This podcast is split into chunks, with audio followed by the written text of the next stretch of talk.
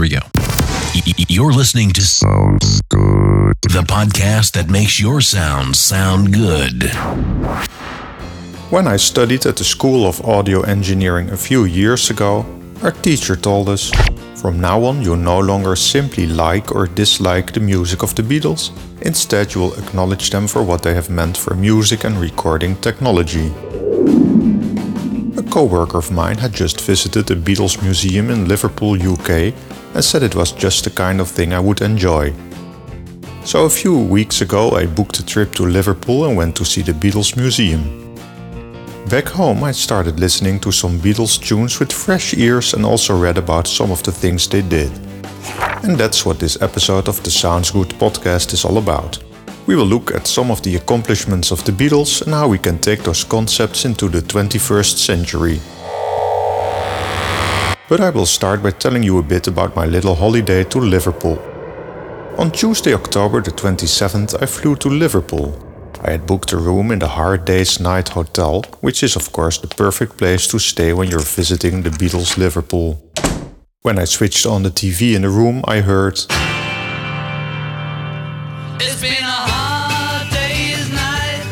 The next day, I walked to the Albert Dock, where the Beatles Museum is located.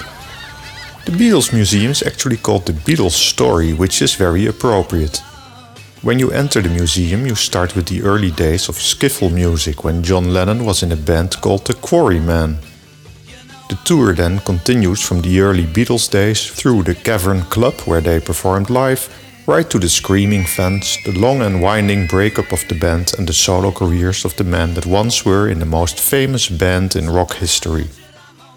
Later that day, I went to see Liverpool in a guided tour bus called, of course, the Magical Mystery Tour. It was a great way to see the various places where the Beatles had once lived and found their inspiration. Here's a fragment which I recorded when we had stopped to see Strawberry Fields. As it did close down a few years ago, it's a children's home. Well, it, it recently reopened as a 24-hour, seven-day-week prayer centre and Salvation Army staff training centre. Again, it's recently closed down. Uh, we're not sure what's going to happen to the grounds as yet, although the Salvation Army have stated they would love it to be something revolving around children. But one thing that has been done, a preservation order has been put on the surrounding wall, the pillars and the gates. So no matter what happens to the grounds in future, what you can see here will actually be Strawberry Field forever. If you have the means, why not go and see the city where popular music more or less started? There's a lot to see and read and listen to, even if you don't make it all the way to Liverpool. For starters, the entire Beatles catalogue has just been remastered by engineers from the same studio where all their music was recorded, Abbey Road. Remastering the Beatles was, of course, a very challenging job. When we did the limiting, we would then level correct that with the original capture and listen for any artifacts, make sure there was no bumping or anything odd happening, explains Guy Massey, we purely use that as a level gain stage, as it were. So the loudest song's loudest part would be limiting a little bit, but the rest of it would just be level correction. This is a quote from an article in Sound on Sound magazine from the October 2009 issue. You can read the entire article if you become an ESUB subscriber of Sound on Sound magazine. Wikipedia also has lots of information about the Beatles and the way they used recording technology. There's a link in the show notes to get you started. Another place to listen to just about every Beatles song, but maybe not in the best sonic quality, is YouTube. Whenever I read about a certain Beatles track during the preparation of this episode, I could always find a reference track on YouTube.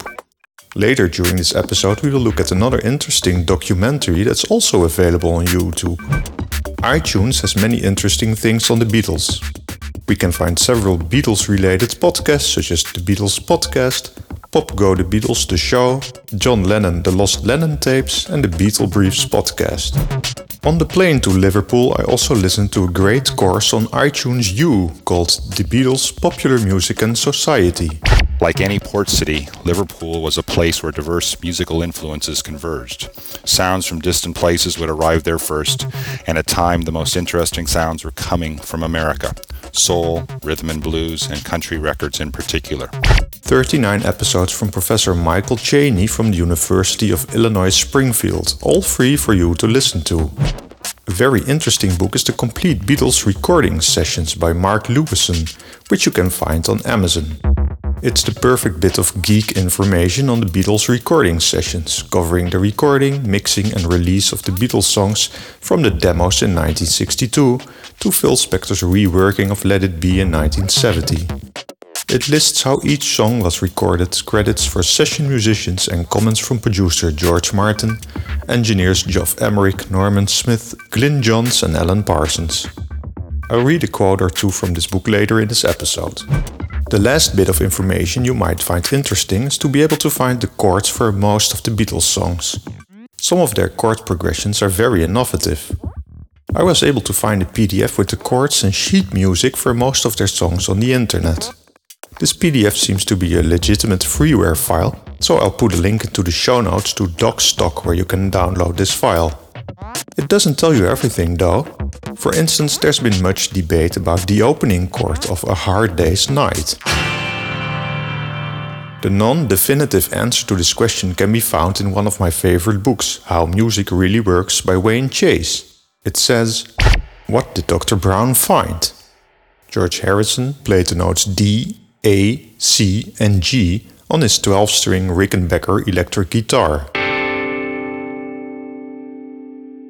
Paul McCartney played the note D on his bass. George Martin played the notes D, F, E, and G on the piano. John Lennon may have played the note C on his six string guitar.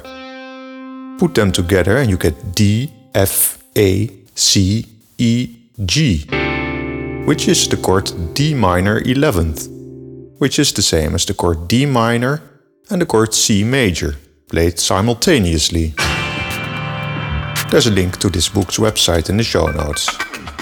George Martin and the Beatles were always pushing the limits of recording technology. They had to because a lot of it hadn't been invented yet. As I look at myself, swamped with a billion synthesizers and even more presets to choose from, I often wonder if I'm ever pushing my own limits. I don't even have enough time to try out what's already at my disposal. At the end of this episode, we will look at some ways to impose artificial limitations on ourselves. One of the things we learn from the Lewisohn book is the sheer amount of songs and versions of songs that the Beatles and George Martin created. Most of their work has never been heard by the public. John Lennon even thought the best of the Beatles was probably only heard by a small group of people early on in their career.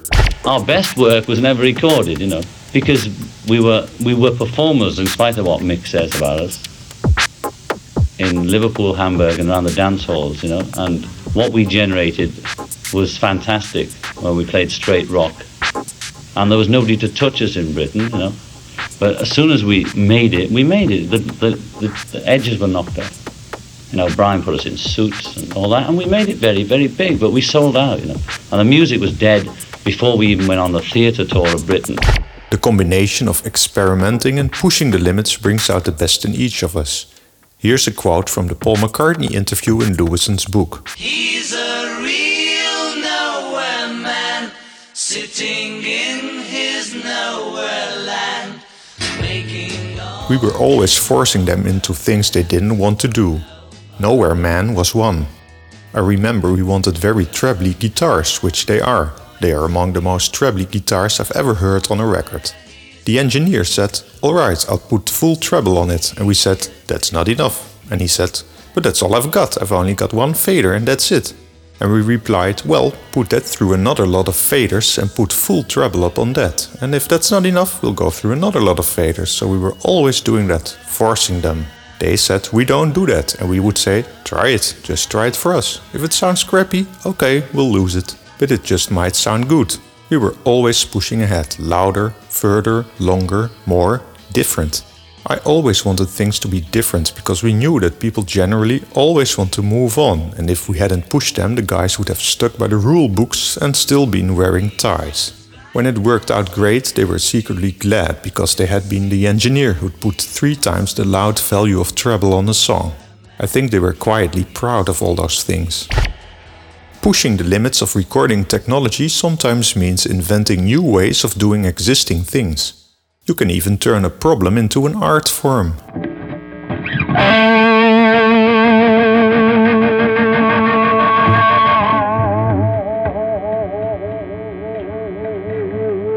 of feedback in which a high pitched electric noise can be heard was used by composers such as Robert Ashley in the early 60s. Ashley's The Wolfman, which uses feedback extensively, was composed early in 1964, though not heard publicly until the autumn of that year.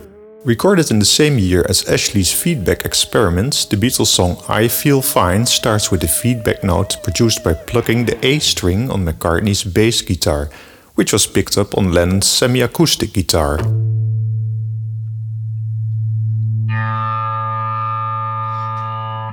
Some of the things the Beatles did are more subtle than feedback.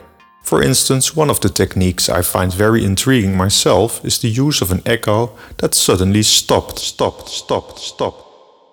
We can be pretty certain that the Beatles used a tape echo in Paperback Writer and either pulled the fader down on the feedback or just muted the entire vocal track. Let's listen to it. Paperback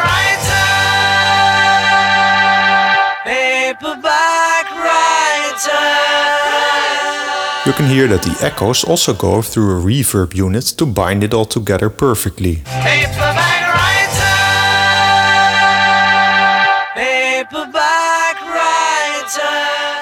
Paperback writer. Is also interesting for historic reasons because it was the first Beatles song where the bass is almost a lead instrument. Some of the things we find all too common today were quite unheard of back in the 1960s. Even with cellos and violins, Paul McCartney and Geoff Emerick wanted to get a sound different from any previous recording. The secret was in the microphone technique. On Eleanor Rigby, we mic'd very, very close to the strings, almost touching them, says Emerick. No one had really done that before.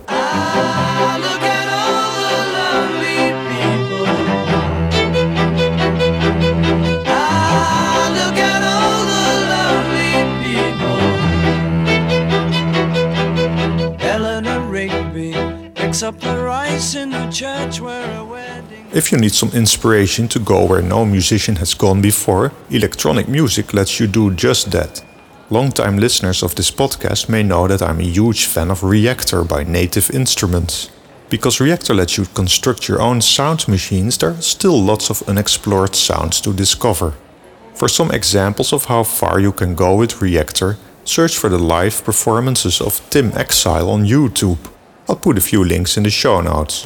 One artist that's always pushing the boundaries of music is Si Begg. Here's a short part of his song The Bleeps. Just listen to the extreme sounds and edits that are at least a decade into the future.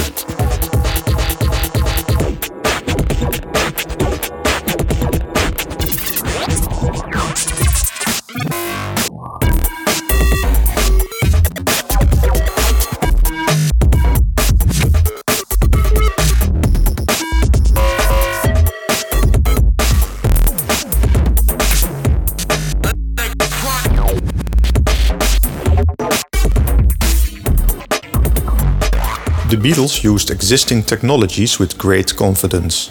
Things like reverb, tape echo, and tape editing, of course, already existed, and the Beatles excelled in using what was already at their disposal. For instance, all four of them experimented at home with tape loops. A song like Tomorrow Never Knows is not that much different from a 21st century breakbeat tune.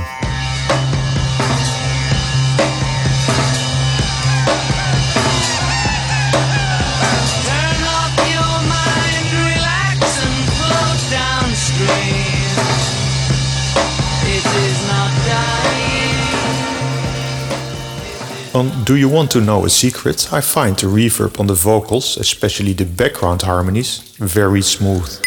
Because this song was recorded in 1963, it's probably one of the Abbey Road live chambers that was used to create this reverb. The Beatles did use EMT 140 plate reverbs, but that's later in their career. Let's listen to the reverb on Do You Want to Know a Secret? Listen,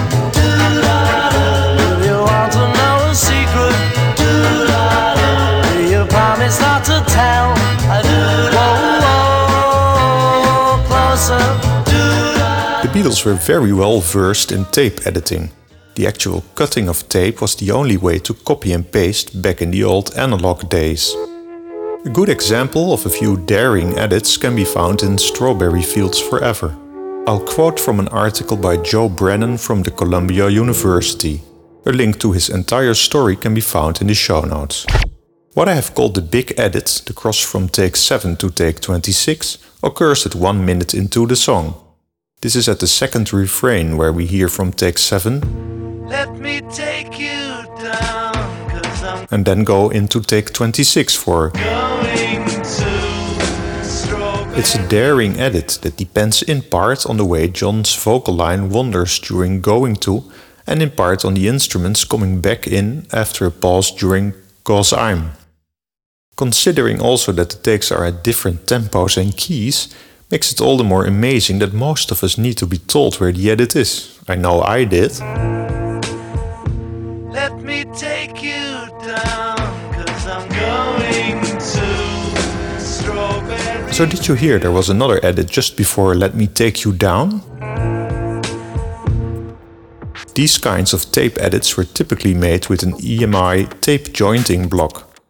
When I visited Liverpool, I saw one of those jointing blocks on the open reel recorder that's part of the Abbey Road replica in the Beatles Story Museum.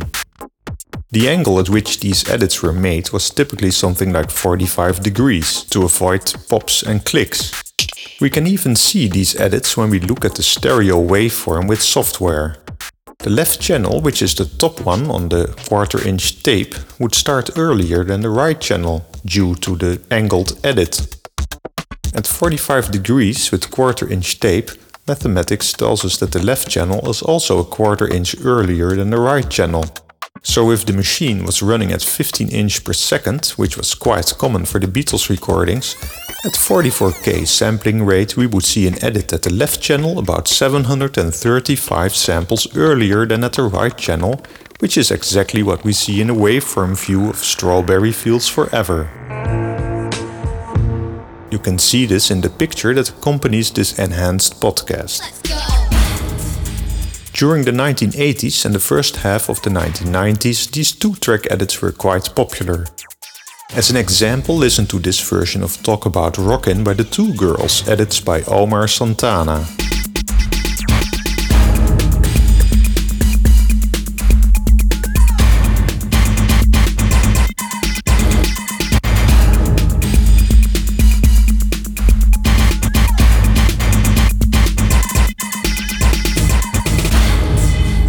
You can always add some excitement to your productions by introducing some of those two-track edits, edits, edits. It's much easier these days with digital copying and pasting compared to the razor blade edits the Beatles performed on two-track reel-to-reel recorders.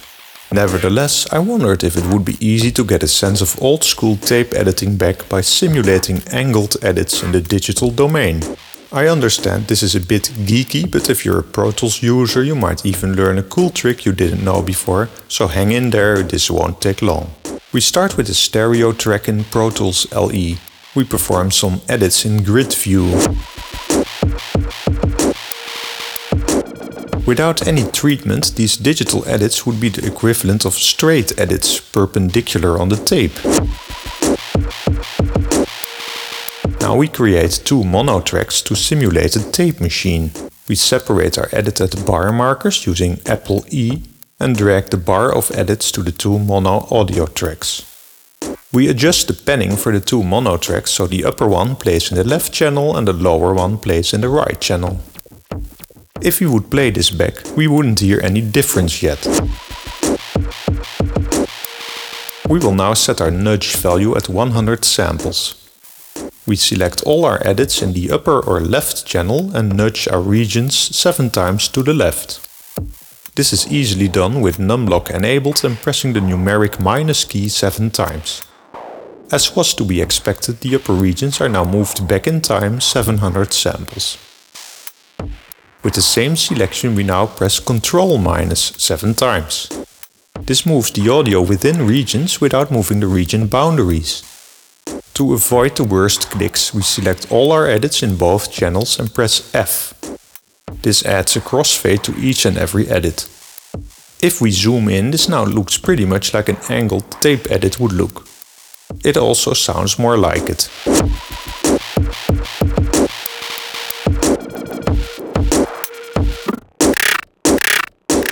This way we can easily make our digital edits sound more like they were made 50 years ago. Another existing technology the Beatles used a lot was the reversal of sound. In the old days of tape machines, this involved physically reversing tape in some way or the other. These days we can digitally reverse audio, which makes it much easier. Still, this technique isn't used that much, while it can really work wonders in building tension or accentuating. So let us first look at some of the things the Beatles did and then look at some of the more modern uses of reversed sounds.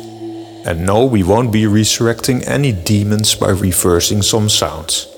Some of the drums in Strawberry Fields go backwards while the other tracks move forward. I mean, it must be high or low. These reverse drums certainly add to the strangeness of the song that is, I think it's not too bad. The Beatles had decided to adorn I'm Only Sleeping with the sound of backwards guitars. There are two ways of recording backwards instruments, one easy, one difficult. The easy way is to play the instrument normally and then turn the tape around. The other involves working out the notation forwards, writing it out backwards, then playing it as the notation says, so that it comes out back to front. This way, although the sound still has the aural attraction of a backwards tape, the instrument is actually playing a melodic run of the notes. The Beatles, of course, chose the latter alternative, hence this near 6 hour session for just the guitar overdub.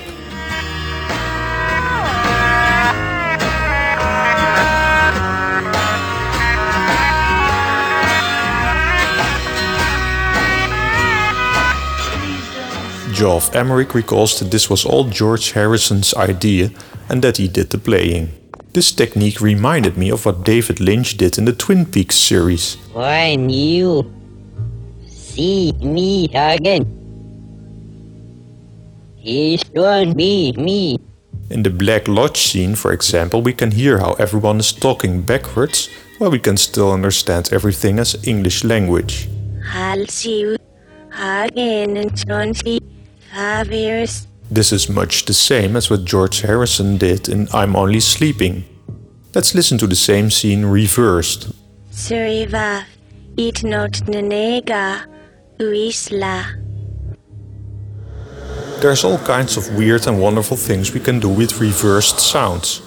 For instance, in this case I have added reverb to my reversed voice and then reversed the result again. A reversed snare drum or bass drum can give great accents. Here's an example.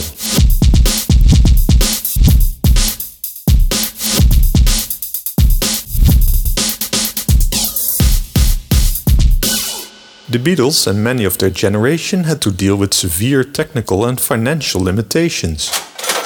It's clear how track counts, effects, and choice of instruments are almost limitless on even the cheapest machines these days. We also have the freedom of unlimited undo, backup, copy and paste, quantization and sampling. But when the Beatles recorded Yellow Submarine in 1966, they didn't have a sampler. Nevertheless, the brass solo in that song was never played as such by a brass band.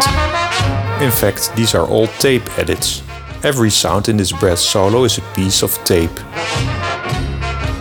Even more staggering in this respect is the Doctor Who theme song from 1963, which consists almost entirely of tape edits. The bassline, which still sounds futuristic even in 2010, was constructed with electronic oscillators and pieces of tape. The woman who did all the hard work was Delia Derbyshire. In 1963, Ron Grainer was asked to compose the theme tune to the Doctor Who series that began late that year.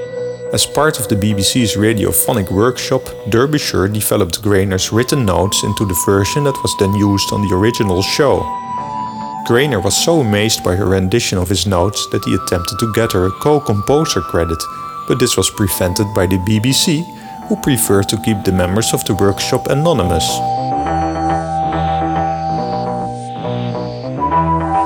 Derbyshire's original Doctor Who theme is one of the first television themes to be created and produced by entirely electronic means. If you find these kinds of stories interesting, there's a great BBC documentary called The Alchemists of Sound, which you can see on YouTube.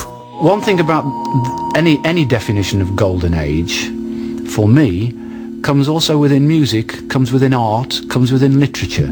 It is the point where the desires of the creator are greater than the technology which is available. There comes a moment where the technology gets closer and closer to the sort of imagination, creativity of the writer. And in the end, if you're not careful, it overtakes. And suddenly, serendipity, which before was from your own sweat and blood, but you created something thought, goodness me, that's great. Serendipity comes by saying, if I press one of these 397 buttons on this synthesizer, maybe I'll get something out of it.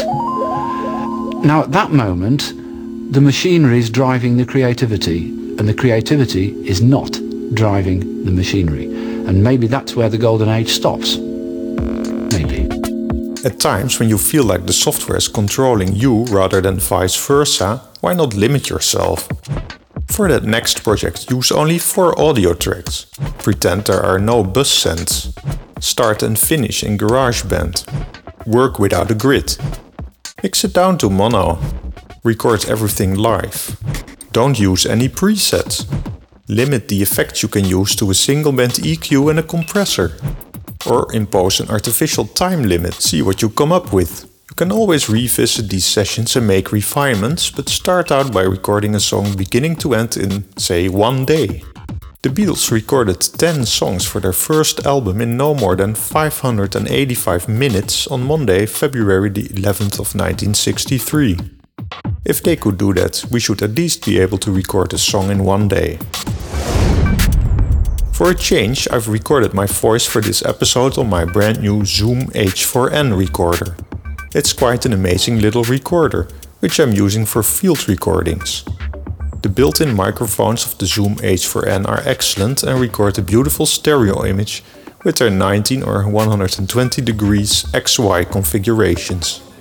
All the ambient sounds I've mixed into this episode of the Sounds Good podcast were recorded with the Zoom H4n.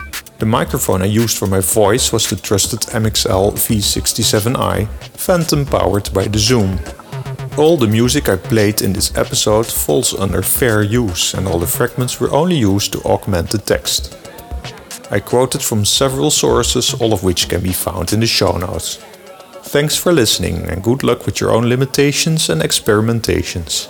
And in the legendary words of John Lennon, I'm an artist, and if you give me a tuba, I'll bring you something out of it. Uh, we recorded everything, and then we played about with it with, with whatever we had at that time, which was fairly crude, really. When a composer writes for an orchestra, he knows what sound colours are available to him, and he knows the best way to use them. But in electronic music, the basic sound material must first be discovered, and then research made to find out what these sounds can do. We must find the pitch range they sound best in, and how fast or slow we can make them move. Most of my work has been in conventional musical forms. The only unusual aspect has been the qualities of the sound. We have used sounds like hitting a beer bottle, or the whistle of air escaping from a bottle opener.